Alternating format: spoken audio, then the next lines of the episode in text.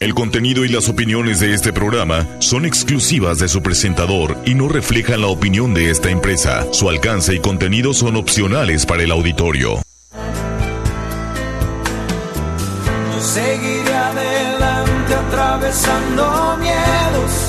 Sabe Dios que nunca es tarde para volver a empezar, volver a empezar que aún no termina el juego, volver a empezar, que no se apague el fuego.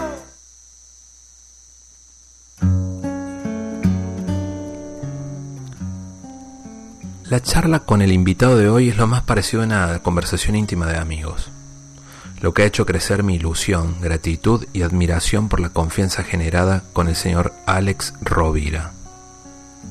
Lo percibo como un gran maestro, de una enorme sabiduría, pero aún más grande su humildad. Esta semana escribió en sus redes sociales. Decía Séneca que, si no sabes hacia qué puerto navegas, ningún viento es bueno. Así que merece la pena dedicar algún tiempo de nuestra vida a reconocernos como primer paso para definir nuestros objetivos en la vida. ¿No te parece? Los resultados que se obtienen tras la realización de este análisis permiten dar respuestas simples a las siguientes preguntas. ¿Qué es lo que no quiero de mi vida? Es decir, ¿qué debo dejar de hacer? ¿Qué quiero realmente de mí y de mi vida? Es decir, ¿qué debo comenzar a hacer? ¿Qué sé hacer bien yo? ¿Cuáles son mis habilidades o talentos diferenciales y singulares? ¿Vivo en felicidad, conformidad o resignación? En caso que la respuesta se mueva entre la conformidad y la resignación, ¿qué puedo hacer para crear las circunstancias que faciliten la presencia de la alegría, el sentido, la plenitud y la felicidad en mis ahoras? En definitiva, el autoanálisis no es más que una herramienta para los insatisfechos e insatisfechas inteligentes, aquellos que se sienten desaprovechados que creen que hay una parte importantísima de sí mismos que está pidiendo a gritos una oportunidad para redefinir su vida, para hacerla más próspera, con una dirección y sobre todo con sentido. Este proceso de análisis hay que hacerlo en positivo, ya que se trata de buscar e identificar nuestras fortalezas, incluidas las habilidades olvidadas. No se trata de luchar contra las debilidades, sino de transformar y hacer crecer las habilidades positivas y actualizar su potencial. Las que tenemos y las que tuvimos, pero descuidamos. Vamos a desempolvarlas y a ponerlas en forma en nuestro yo, aquí y ahora, en este presente. Eso nos hará tomar conciencia de que somos mucho más capaces de lo que creemos. Tan solo se trata de que recordemos y actualicemos ese potencial. Por lo tanto, hay que desbloquear habilidades que quedaron encerradas en la caja del olvido por la rutina, por las circunstancias de la vida, por la repetición continua de las mismas, estas funciones en el mismo puesto de trabajo o en puestos de trabajo muy similares, porque en cada jornada laboral, y esto no me lo invento yo, hay estudios que lo demuestran, se repite el 90% de lo hecho el día anterior. Y es difícil salir de este, llamémosle, círculo vicioso. Podemos llegar a pensar que solo sabemos hacer eso que lo cotidiano nos impone. Este es un escrito de Alex Rovira. No te pierdas el programa de hoy porque nos acompaña de Barcelona.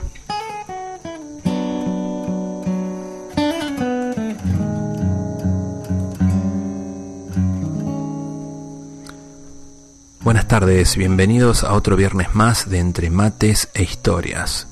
Mi nombre es Gustavo Torres y estoy transmitiendo desde los estudios de RCN 1470 AM, la radio que te escucha, para todo lo que es el condado de San Diego, en el sur de California, y en Tijuana, San Diego, perdón, Tijuana, Rosarito, Tecate, aquí en el noroeste mexicano.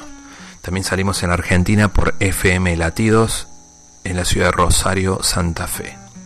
En mis redes sociales me puedes encontrar en Facebook como Gustavo Torres Diagonal Historias, en Instagram como Gustavo de Torres y todos los programas y podcasts en Spotify, Google Podcast, y Apple Podcast como Gustavo Torres-Historias. Le quiero dar las gracias por acompañarnos y hacer posible estos programas a los amigos del Bit Center, donde las empresas y los freelancers tienen un espacio para crecer en la innovación mexicana. Su Facebook es Bit Center México y está en el Boulevard 10 Ordaz al lado del auditorio de Tijuana. Al Hospital para Perros y Gatos del Dr. Ackerman, siempre fiel con nosotros, mi amigo Héctor, que son especialistas en todo lo que es medicina y atención para tus mascotas. Su Facebook es Hospital para Perros y Gatos y su teléfono es 664-683-7932. Adent Art, que te ofrece una excelente oportunidad para lucir una mejor sonrisa. Puedes sacar cita a su teléfono 664-477-1813. A Gugacom, estés donde estés, vayas donde vayas, todos conectados, internet fijo y telefonía celular totalmente prepago. Además, con una amplia gama de equipos celulares con financiación propia, los puedes encontrar en Boulevard 10 Sordas 4001, ahí pasando las 5 y 10, enfrente del Calimax. Y su teléfono es 664-665-8080 y su Facebook es Gugacom Pacífico. También a los amigos de Taquería Restaurante Hipódromo. Más de 45 años de tradición en esta frontera mexicana. Fue el primer lugar donde comí los tacos en este país que tanto quiero. Taquizas en todo San Diego y Tijuana y su teléfono es 664-686-5275 y su Facebook lo encontrás como Tacos Hipódromo. Están en la avenida que lleva su nombre, Hipódromo, enfrente del Hipódromo, al 14. A contarte.mx son tienen un software contable fácil de usar, todo lo puedes manejar desde la nube y es ideal para todo tipo de contribuyentes. Los encontrás en en la página web contarte.mx. A Carnicería Canales, todo lo que necesitas para un buen asado este fin de semana y para cualquier emprendimiento gastronómico en Baja California.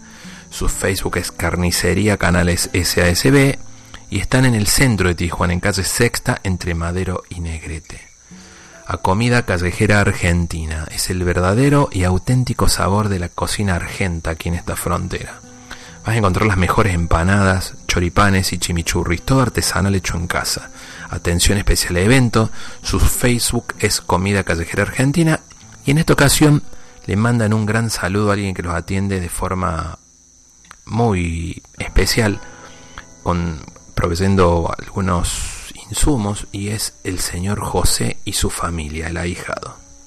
También Escuela de Fútbol Chivas Río. Los grandes equipos se forman con esfuerzos continuos. Puedes ir con tus hijos todos los martes y jueves en los campos de fútbol El CREA, enfrente de la CFE en Zona Río, a partir de las 5 y 30 de la tarde.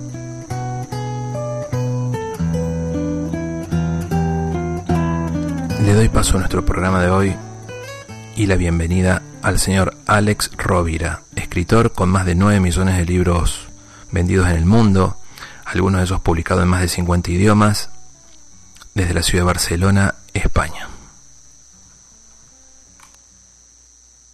¿Desde Barcelona, Alex, o desde Madrid? Barcelona. nacido, En Barcelona, nacido en el Mediterráneo.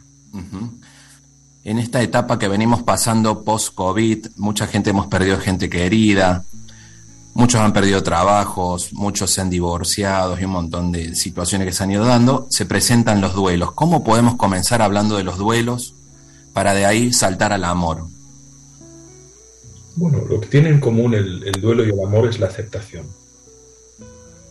Al final, el amor es la conciencia de unidad en la dualidad y el duelo se culmina cuando hay una inmensa gratitud por lo vivido y una aceptación de lo que es. Y entonces, aunque la persona amada o el contexto amado o la situación amada ya no perviva entre nosotros, haya habido ese dolor, ese duelo, queda en nosotros la memoria, el recuerdo y la gratitud, el don porque paradójicamente todo crecimiento espiritual va, acompañado de un principio que jugando con las palabras es, en toda desgracia hay una enorme posibilidad de revelación de la gracia. Eh, decía Rumi, el poeta, que es por la herida por donde entra la luz y, y quizás también es por la herida por donde sale la luz. Y en la medida en que asumimos que, que la vida todo es finito, eh, se instala quizás en nosotros una conciencia de valoración de lo que tenemos mientras lo tenemos y a la vez de, saber vivir probablemente consiste en saber despedir, porque finalmente la vida se culmina con la despedida de la propia vida. ¿no? Entonces, eh, por supuesto que los duelos implican un dolor y una pérdida, pero la vida es ganancia y pérdida, la vida es sístole, diástole, la vida es eh, movimiento constante, un latido constante, ¿no? una inspiración y una aspiración constante. Asumiendo eso, pues entreguémonos al presente y, demos todo, ¿no? a, la gente a la que amamos, sabiendo que todo es efímero y que por lo tanto disfrutémoslo mientras está y agradezcámoslo cuando ya no está y nutrámonos con, la memoria y el recuerdo de lo bueno vivido.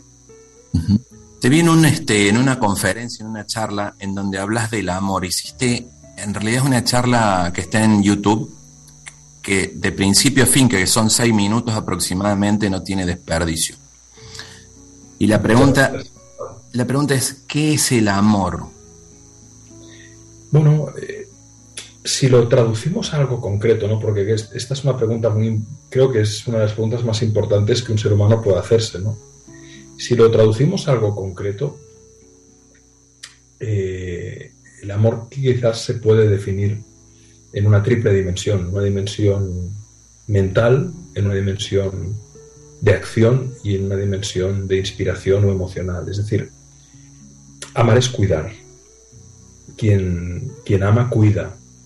Y para saber si te están amando, pregúntate si te están cuidando. Y para saber si estás amando, pregúntate si estás cuidando. Amar es cuidar y el resto son palabras. Quien ama, cuida. Quien ama hace cosas, hace acciones coherentes con la proclama o la declaración de ese amor. O simplemente si es una persona que es poco expresiva, te demostrará que te ama cuidándote. Por otro lado, amar también es la voluntad de comprender. Al ser amado o a lo amado, porque tú puedes amar a, tus hijos y a tu pareja y a tus padres y quieres comprender, quieres comprender lo que están viviendo y sus circunstancias. En el verdadero amor hay cuidado, pero también hay un acercamiento, en una escucha respetuosa, en una apertura, en un querer comprender, aunque a veces incluso nos cueste comprendernos a nosotros mismos. Yo no digo que amar sea comprender, amar es la voluntad de comprender. Y subrayo la palabra la voluntad de comprender, el querer comprender. Yo te quiero comprender porque te amo y quiero entender cuáles son tus anhelos, cuáles son tus dolores, cuáles son tus eh, circunstancias, cuáles son tus crisis, cuáles son tus esperanzas. Y ahí estaría la parte mental, la voluntad de comprender la parte mental. Amar como cuidado, amar es cuidar, sería la parte operativa, la acción. Luego la parte emocional, amar es inspirar, inspirar para que lo amado, el ser amado, pueda realizarse y pueda encontrar mayor sentido a su vida. Quien te ame te inspirará, es decir, te alentará, te acompañará, querrá que seas más feliz, ah, hará de tu dolor su dolor y de tu alegría su alegría.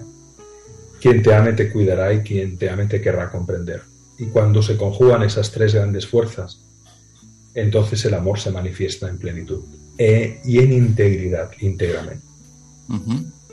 Tenés una frase en el video muy linda que, que haces como eh, buscando la etimología de enamorados, en amor a dos. Nunca lo había separado. Y todo nace del amor de pareja. Eh, recién te comentaba, te, te, había visto en una entrevista con Alejandro Jodorowsky en donde justamente hablaban y hacen como una ida y vuelta de dónde surge, de dónde venimos, del amor, de la intención de mamá y papá y todo esto, ¿no? Sí, sí, sí, sí, sí, sí. Enamorados, en amor a dos, correcto. Sí, Al final, al final es... Eh, por eso te decía al principio que el amor es la conciencia de unidad en la dualidad. Cuando tú amas, dejas de percibir que hay un límite entre tú y lo amado y por lo tanto eh, resuenas con las emociones de lo amado, con sus inquietudes y, ahí está el amor, en esa conciencia de unidad. Dentro de los libros que tenés, este montón de libros que la verdad no, no los he leído todos, he, ido en parte con, cada uno de ellos y todos tienen un mensaje. Antes de, continuar, en algún momento hablaba con una invitada y hablaba de la epopeya aristotélica, en el, lo que nos hace cambiar a cada uno de nosotros en una búsqueda de un sentido. Yo me preguntaba, ¿qué era de tu vida antes de comenzar este camino de cambio hacia todos? Este regalo que, que creo que nos das a todos que tenemos la oportunidad, porque lo tuyo no es una autoayuda como escuchar bien una definición, son libros, son palabras que sanan y buscan y se nota del momento Sé que viviste tu, momento, tu epopeya aristotélica con tu hija. En su y, varias, y, varias epopeyas he vivido en la vida. Varias crisis, varias crisálidas, varios crisoles. Eh, ah, y sí, es cierto que, a lo largo de la vida nos confrontamos con nuestros propios límites, ¿no? nos confrontamos con el mito de Quirón, que quizás es un mito poco conocido, pero que es fascinante, ¿no?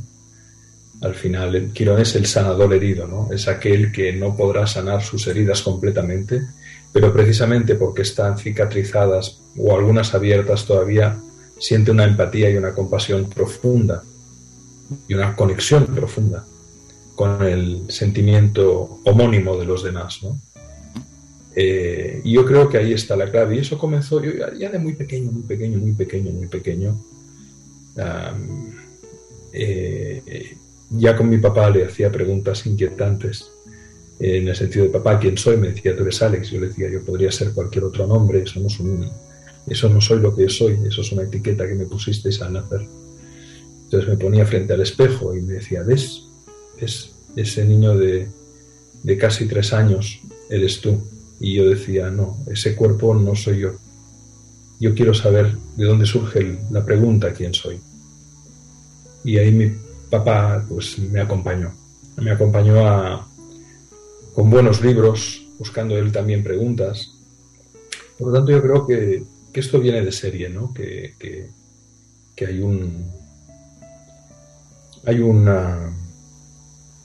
Hay una reencarnación ¿no? que se va produciendo eh, dentro de nuestra lectura del proceso del tiempo, pero que en realidad vivimos múltiples vidas, ¿no? Y todas ellas nutren a una, a una supraconsciencia colectiva. Yo creo que, como decía muy bien Pierre Teilhard de Jardin, este gran antropólogo, no somos seres humanos que tenemos experiencias espirituales, sino que somos seres espirituales que tenemos experiencias humanas. Coincido en esa en, esa en esa en ese comentario que decís ¿Cómo nos explicaría esto de que somos reencarnaciones que vamos? ¿Estamos hablando de que nos vamos reinventando con cada experiencia?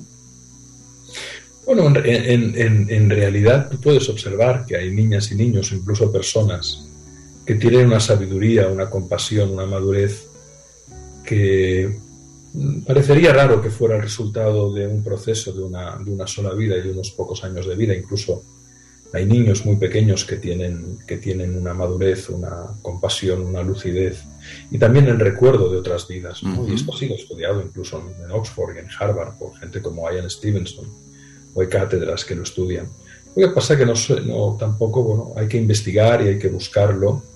Ah, el trabajo de, de, Brian Weiss o, del doctor Kabuli o de tantos otros que han habido y que hay, que, que están en este universo y para mí es una evidencia, ¿no? Para mí es una evidencia. ¿no? Yo, de, pequeño no me borraron de todo el disco duro y había algunas cosas que recordaba y que para mí eran evidentes, que formaba parte del recuerdo de otras existencias. Pero es algo de lo que normalmente no hablo, tampoco porque no me preguntan, pero a estas alturas del viaje no tengo ningún tipo de problema de hablar de ello. ¿no? Hicimos un programa con, de tanatología y la profesional con la que habló, hablé me comentaba que científicamente está comprobado que existen otras vidas. Y siempre va a ser el ida y vuelta, como, como bien decías ahora, como de, de, una charla filosófica o quién estará a favor y quién, quién no. Yo comparto lo que vos decís y nos ha, nos ha tocado, me ha tocado vivirlo de cerca con algunos, algunas personas cercanas. Lo mismo ese, ese, ese paso en estos duelos de, la vida a la muerte, de comprobar que existe un mundo espiritual que se comunica con nosotros. Y, esto no hablamos de misticismo ni de nada por el estilo, estamos hablando de personas, de, de, profesionales como es tu caso, como es mi caso, y mucha gente que por ahí cuando pareciera que nos ponemos em, cerrados a decir que no, pasan cosas que nos hacen creer, ¿no? Como le pasó a Brian Weiss. Sí, sí, y bueno, como nos ha pasado constantemente, ¿no? ayer, eh, hablando con mi mamá, ¿no? Mi papá murió hace dos años, tras un largo proceso de enfermedad, dos cánceres, una infección hospitalaria, un proceso muy duro, muy traumático. Y ella lo extraña mucho, ¿no? Y ella me dice, Alex, te voy a contar algo que no sé si vas a pensar que me, que me volví loca. Y digo, no, no, cuéntame, mamá. Dice, pues yo estaba en la cama y, en la postura que estoy siempre para que no me duela el brazo, porque eh, a mi madre se le salía el brazo, del hombro se le salía, ¿no? De la articulación. Entonces tiene que dormir en una posición determinada para por la noche evitar que se produzca esto, ¿no? Dice, yo oí una respiración y yo guardé profundo silencio y la respiración seguía. Dice, me giré y vi a tu padre sentado en la cama y que se incorporaba, iba como con, una camisa blanca. Y yo le dije, es imposible que estés aquí. Y me toqué, dice, no estaba soñando. Dice, dice, bueno, puedo venir a momentos, puedo venir a algún momento, le dijo. Y ella le contó un tema muy personal que está viviendo. Y él le dio una respuesta eh, con unas palabras que dice mi madre, yo no, yo no utilizo ese lenguaje.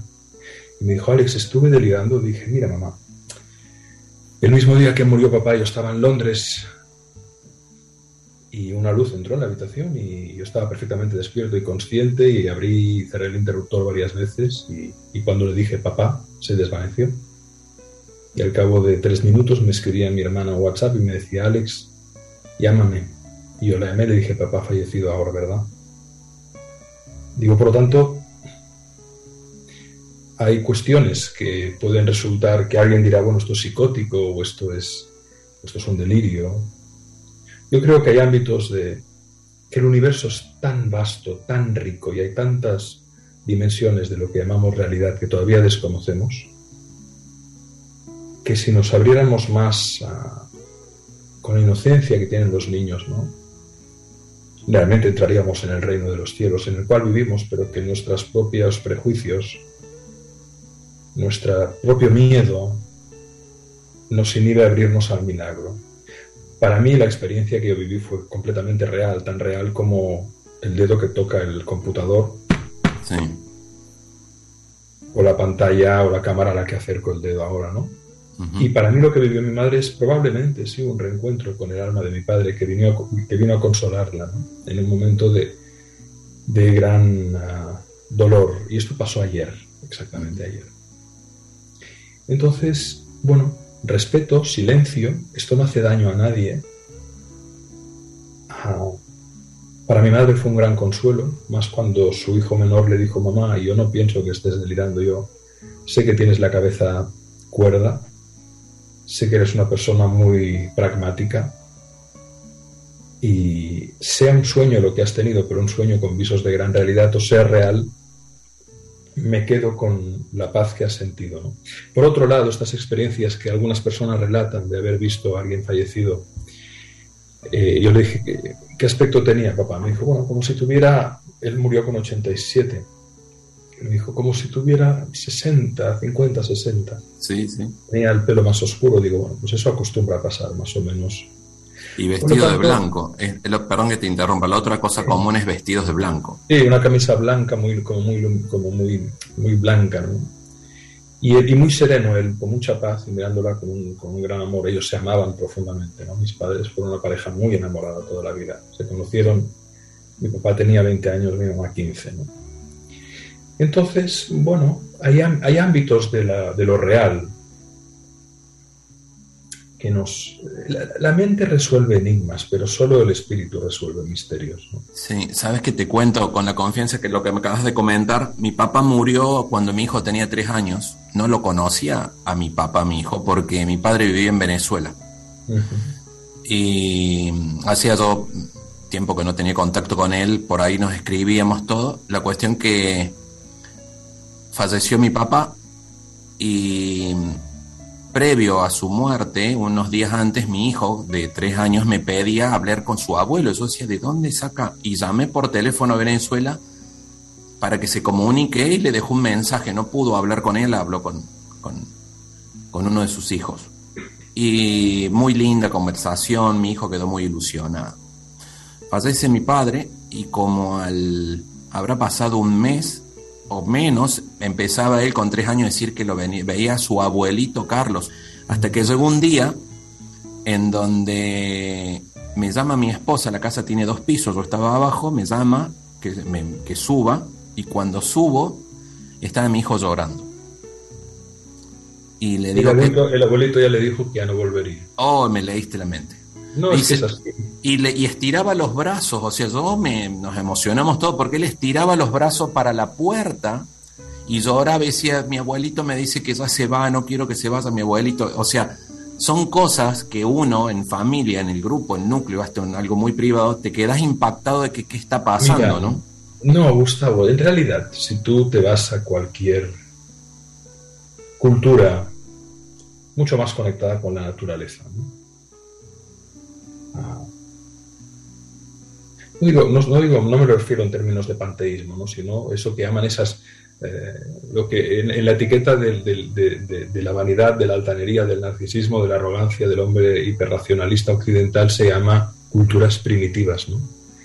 que tienen mucha más sabiduría, ¿no? de la fitoterapia, de el amor profundo a la tierra, una visión mucho más, mucho más de unicidad. Eh, el propio Bert Hellinger, ¿no? Eh, que desarrolló el concepto de constelaciones familiares, él lo observó en los propios rituales que veían las tribus de África. Entonces el diálogo con, las almas, ¿no? con los desencarnados, forma parte de la tradición. Y es tan real para ellos como para nosotros eh, tomarnos una manzana o bebernos un té.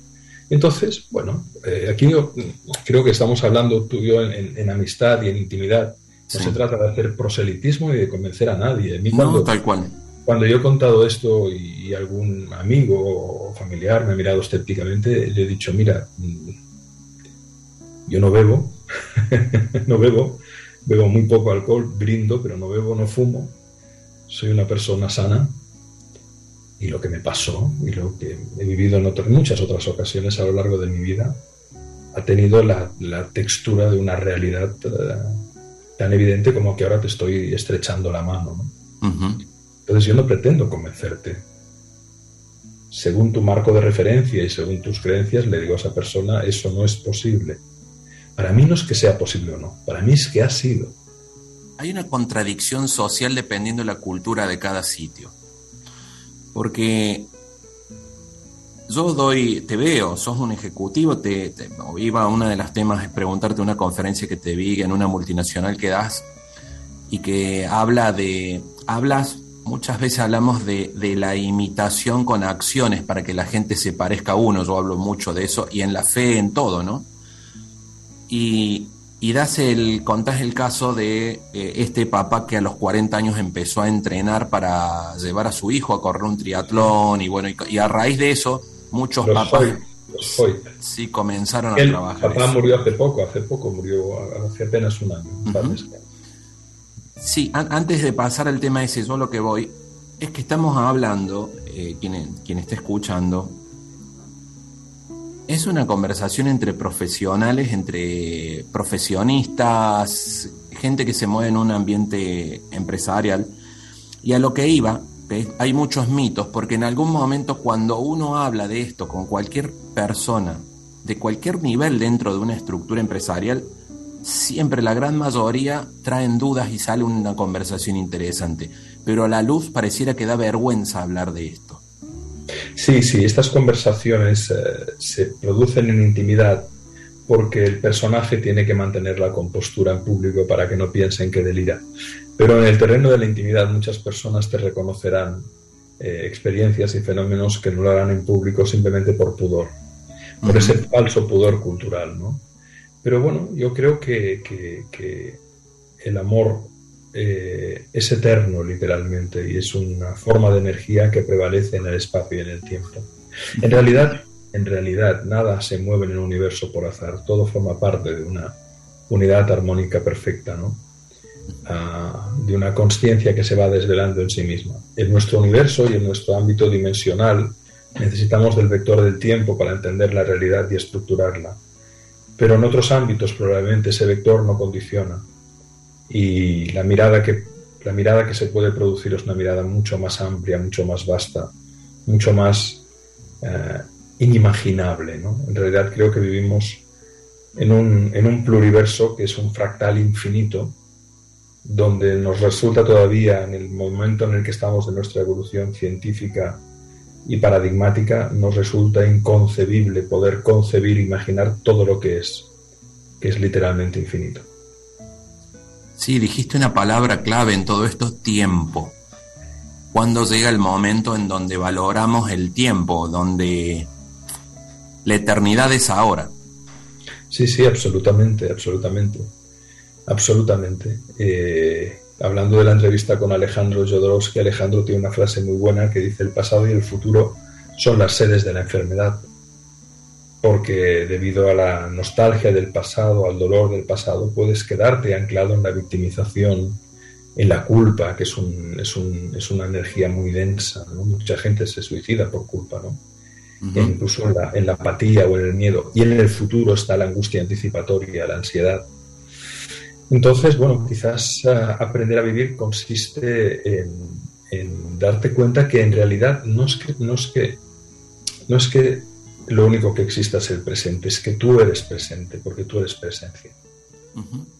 Entonces, ahí está la clave, ¿no? Ahí está que, por otro lado, eh, algunos han expresado con tanta lucidez como Eckhart Tolle, ¿no? Pero es así. Hablábamos, recién decíamos de la angustia pero la depresión se está dando con mayor frecuencia a raíz de lo que hemos vivido estos últimos dos años y más allá por una cuestión de insatisfacción eh, personal en donde lo buscan y acá entra a jugar un papel muy importante los jóvenes, los adolescentes, los niños, la tolerancia, la frustración y todo esto que se maneja. Dentro de los libros, de todos estos libros que tenés, eso lo relaciono con, con dos títulos uno es Cuentos para quererte mejor y hay algún escritor que dijo, y vos también lo has mencionado, ahí los cuentos son para dormir a los niños y para despertar a los adultos. ¿Cómo llegamos con los adolescentes hoy cuando están en esa búsqueda del sentido? Y a veces gente mayor que no encuentra, siempre a quien está escuchando decir, ¿qué te gusta en la vida? Y hay mucha gente que no sabe qué te gusta en la vida. Y, el, otro, perdón, ¿eh? y el otro título es la alegría. ¿Cómo, ¿Cómo, llevamos la alegría a la vida, que sume momentos, alegría, felicidad? Y acá entramos en una charla filosófica interminable, ¿no? Sí, sí, sí, sí. Entonces, eh, bueno, al adolescente que le encuentra, que, que, no sabe encontrar un sentido vital o al adulto que no sabe encontrar, lo primero es decir que a veces es lícito en la vida no encontrar un sentido. El sentido es una construcción subjetiva. El sentido es la narración que tú haces a lo vivido. Y probablemente la mayor fuente de sentido vital que puede encontrar un ser humano es la que le permite alquimizar su dolor para convertirlo en amor y creatividad hacia los demás. Es decir, aquella persona que ha sufrido una circunstancia X, la que sea, eh, puede encontrar un gran sentido a su vida consagrándola a evitar que otros pasen por ese dolor y por ese sufrimiento acompañándoles. ¿no? Una persona que fue abusada, por ejemplo, puede encontrar un sentido enorme a su vida trabajando la denuncia de los abusos y acompañando a, víctimas de, perpetradores de abuso. El sentido muchas veces es alquímico.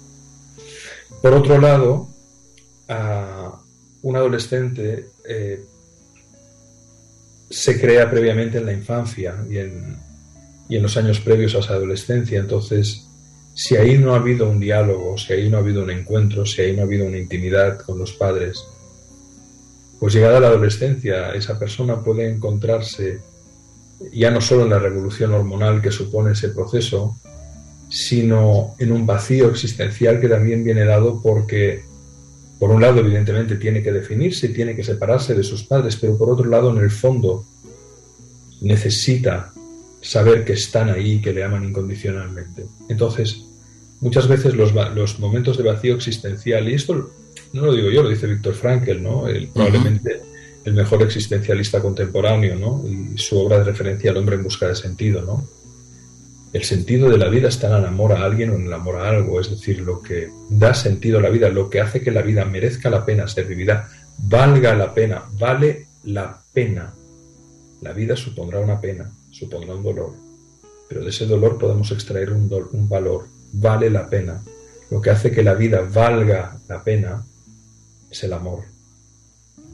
Entonces es importante que nuestros hijos se sientan amados. A los niños hay que criarlos a besos. También hay que ponerles límites, pero sobre todo tienen que ver en nosotros. No, no, no prediques, no prediques, tu hijo te está mirando. Sí, volvemos al, volvemos al ejemplo del señor que comenzó a hacer ejercicio con su papá, con su hijo, ¿no? Para... Claro, seamos, seamos, seamos testigos, ¿no? Seamos testigos.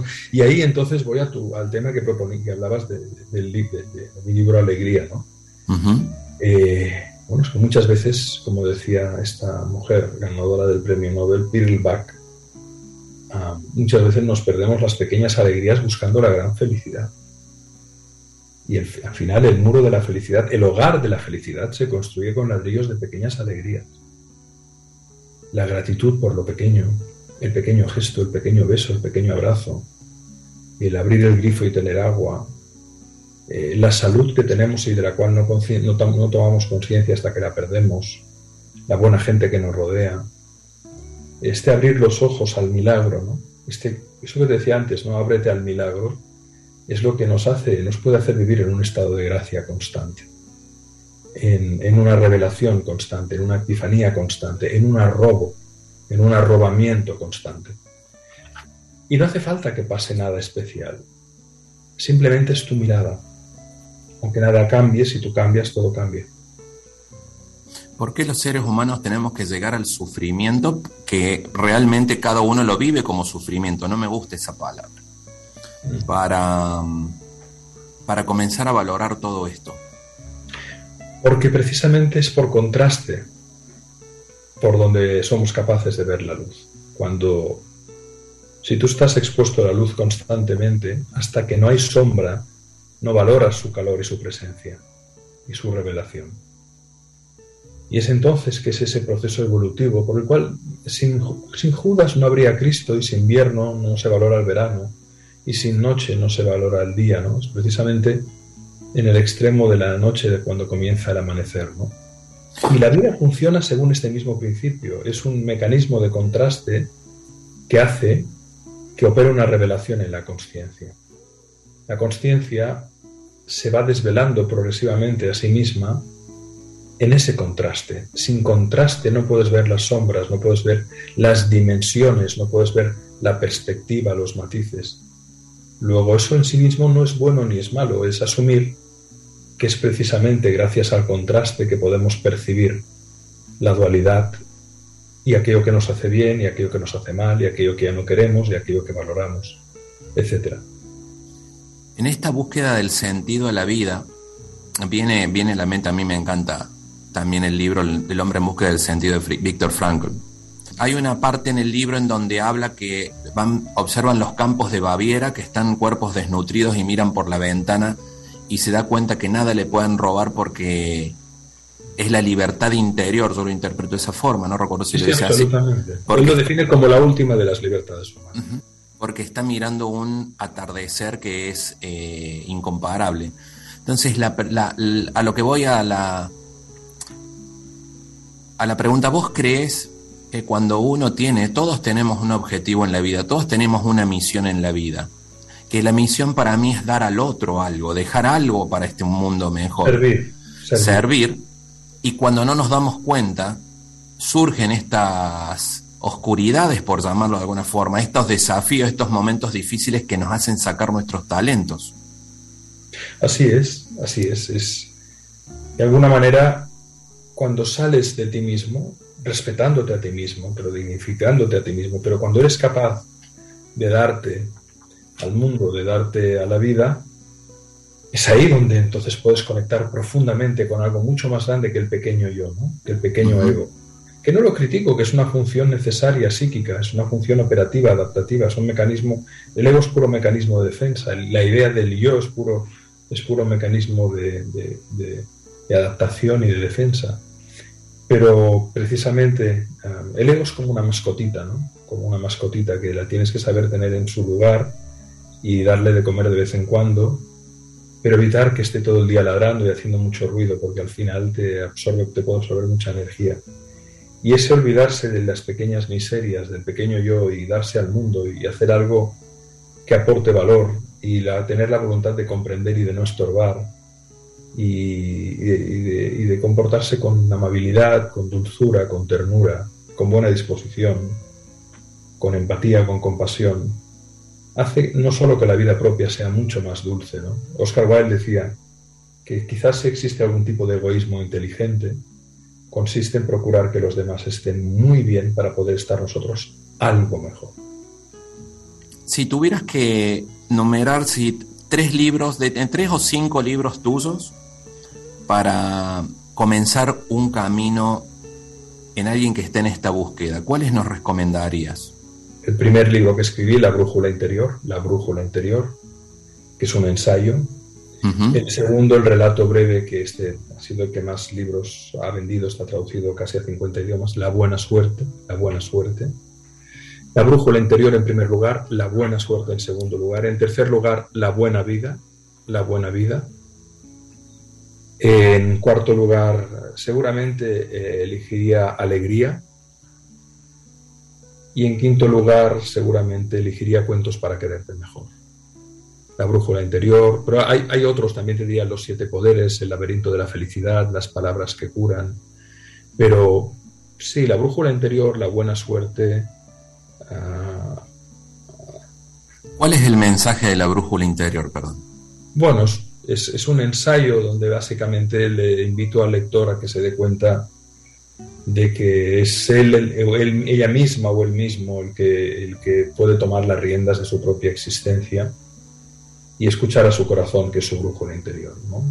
Y que al, al ser leal a ese corazón, a ese sentir, eh, la vida le desvelará con mucha más fuerza su camino para que pueda ser más quien está llamado a ser y a entregar al mundo mayor bondad, mayor utilidad, mayor belleza.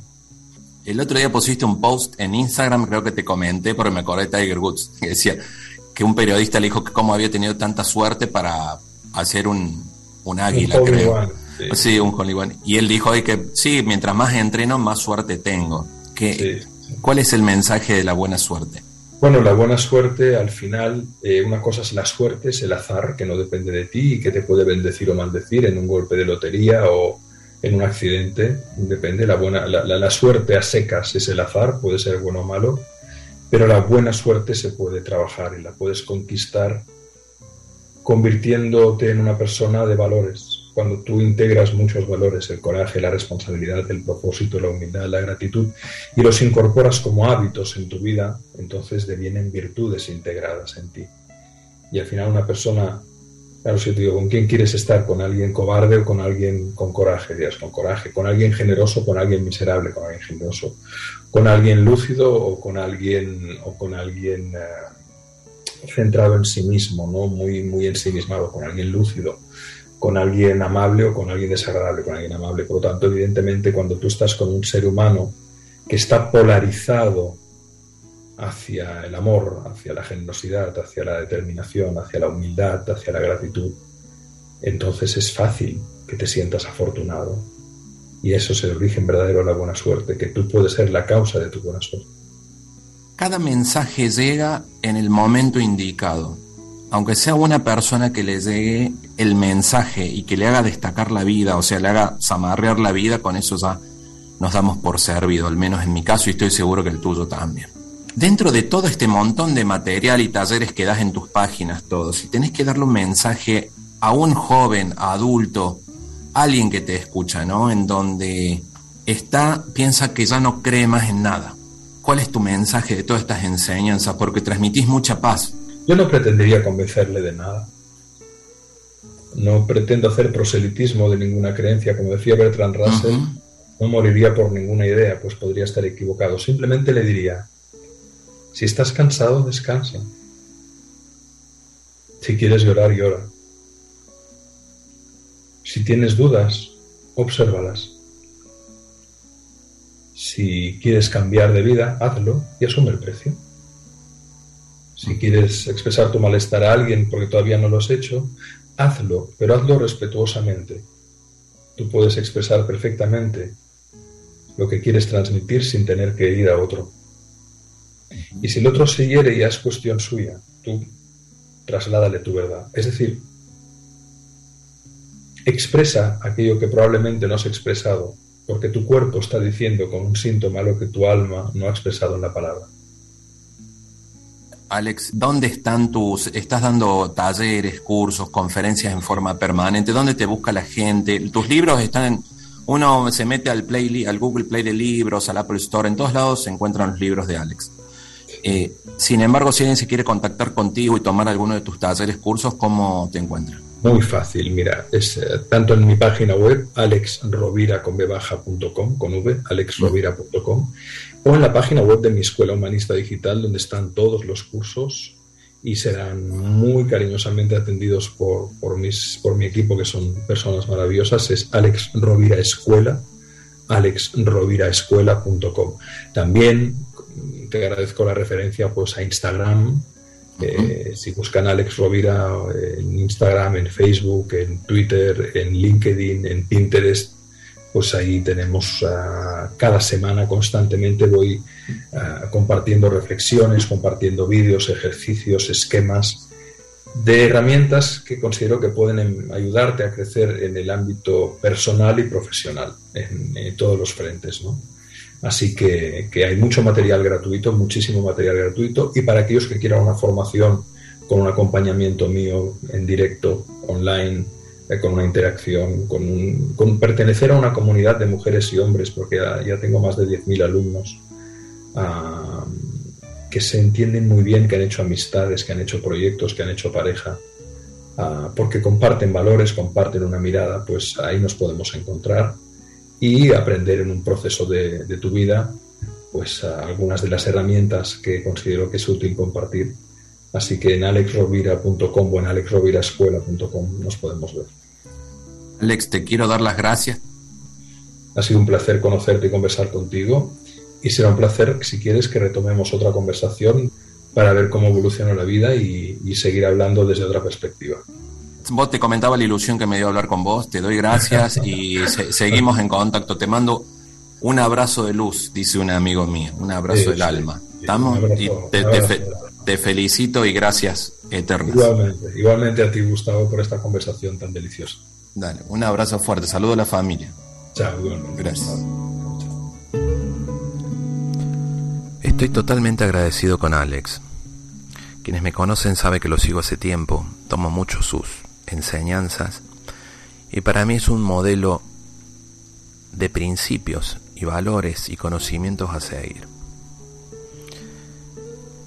Te invito, iba a cerrar este programa con algún escrito de, de, su autoría, sin embargo, nuevamente te invito a que visites sus redes sociales y en YouTube vas a encontrar en su página, googleando Alex Rovira Selma, hay muchísimo material de un valor intangible en todo esto. Y vas a encontrar este por, por temas como en liderazgo integral, crea tu buena suerte, crea y logra tus objetivos y metas. Abajo de estos títulos hay un montón de cápsulas de videos que te da tips. Crea tus buenas relaciones, las siete llaves, crecimiento y desarrollo personal. Hay una parte que recomienda libros y entrevistas que tiene y conferencias también.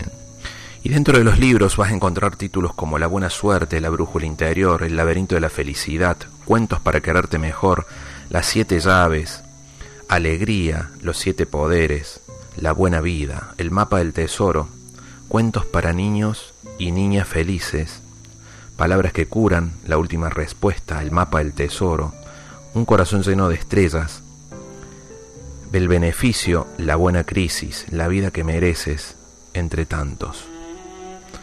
Están en todas las plataformas digitales y en algunas librerías de locales lo puedes buscar. Te doy las gracias por acompañarme y te espero el próximo viernes, que vamos a estar junto a Arturo Villegas de Ciudad de México. Arturo está lanzando su noveno libro en esta oportunidad, sin embargo es su primer novela y un desafío muy importante porque está contando parte de su historia personal en un título que envuelve mi batalla contra Dios. Te espero. Un fuerte abrazo y buen fin de semana. Chau, chau. Yo que siempre creí en las palabras y ahora no entiendo. Cada vez me cuesta más leer tras esos ojos de color de mar. Y aunque tira la basura la cordura, aunque intente sumergirme entre tu dudas, no consigo vislumbrar el horizonte donde ahora te encuentras tú.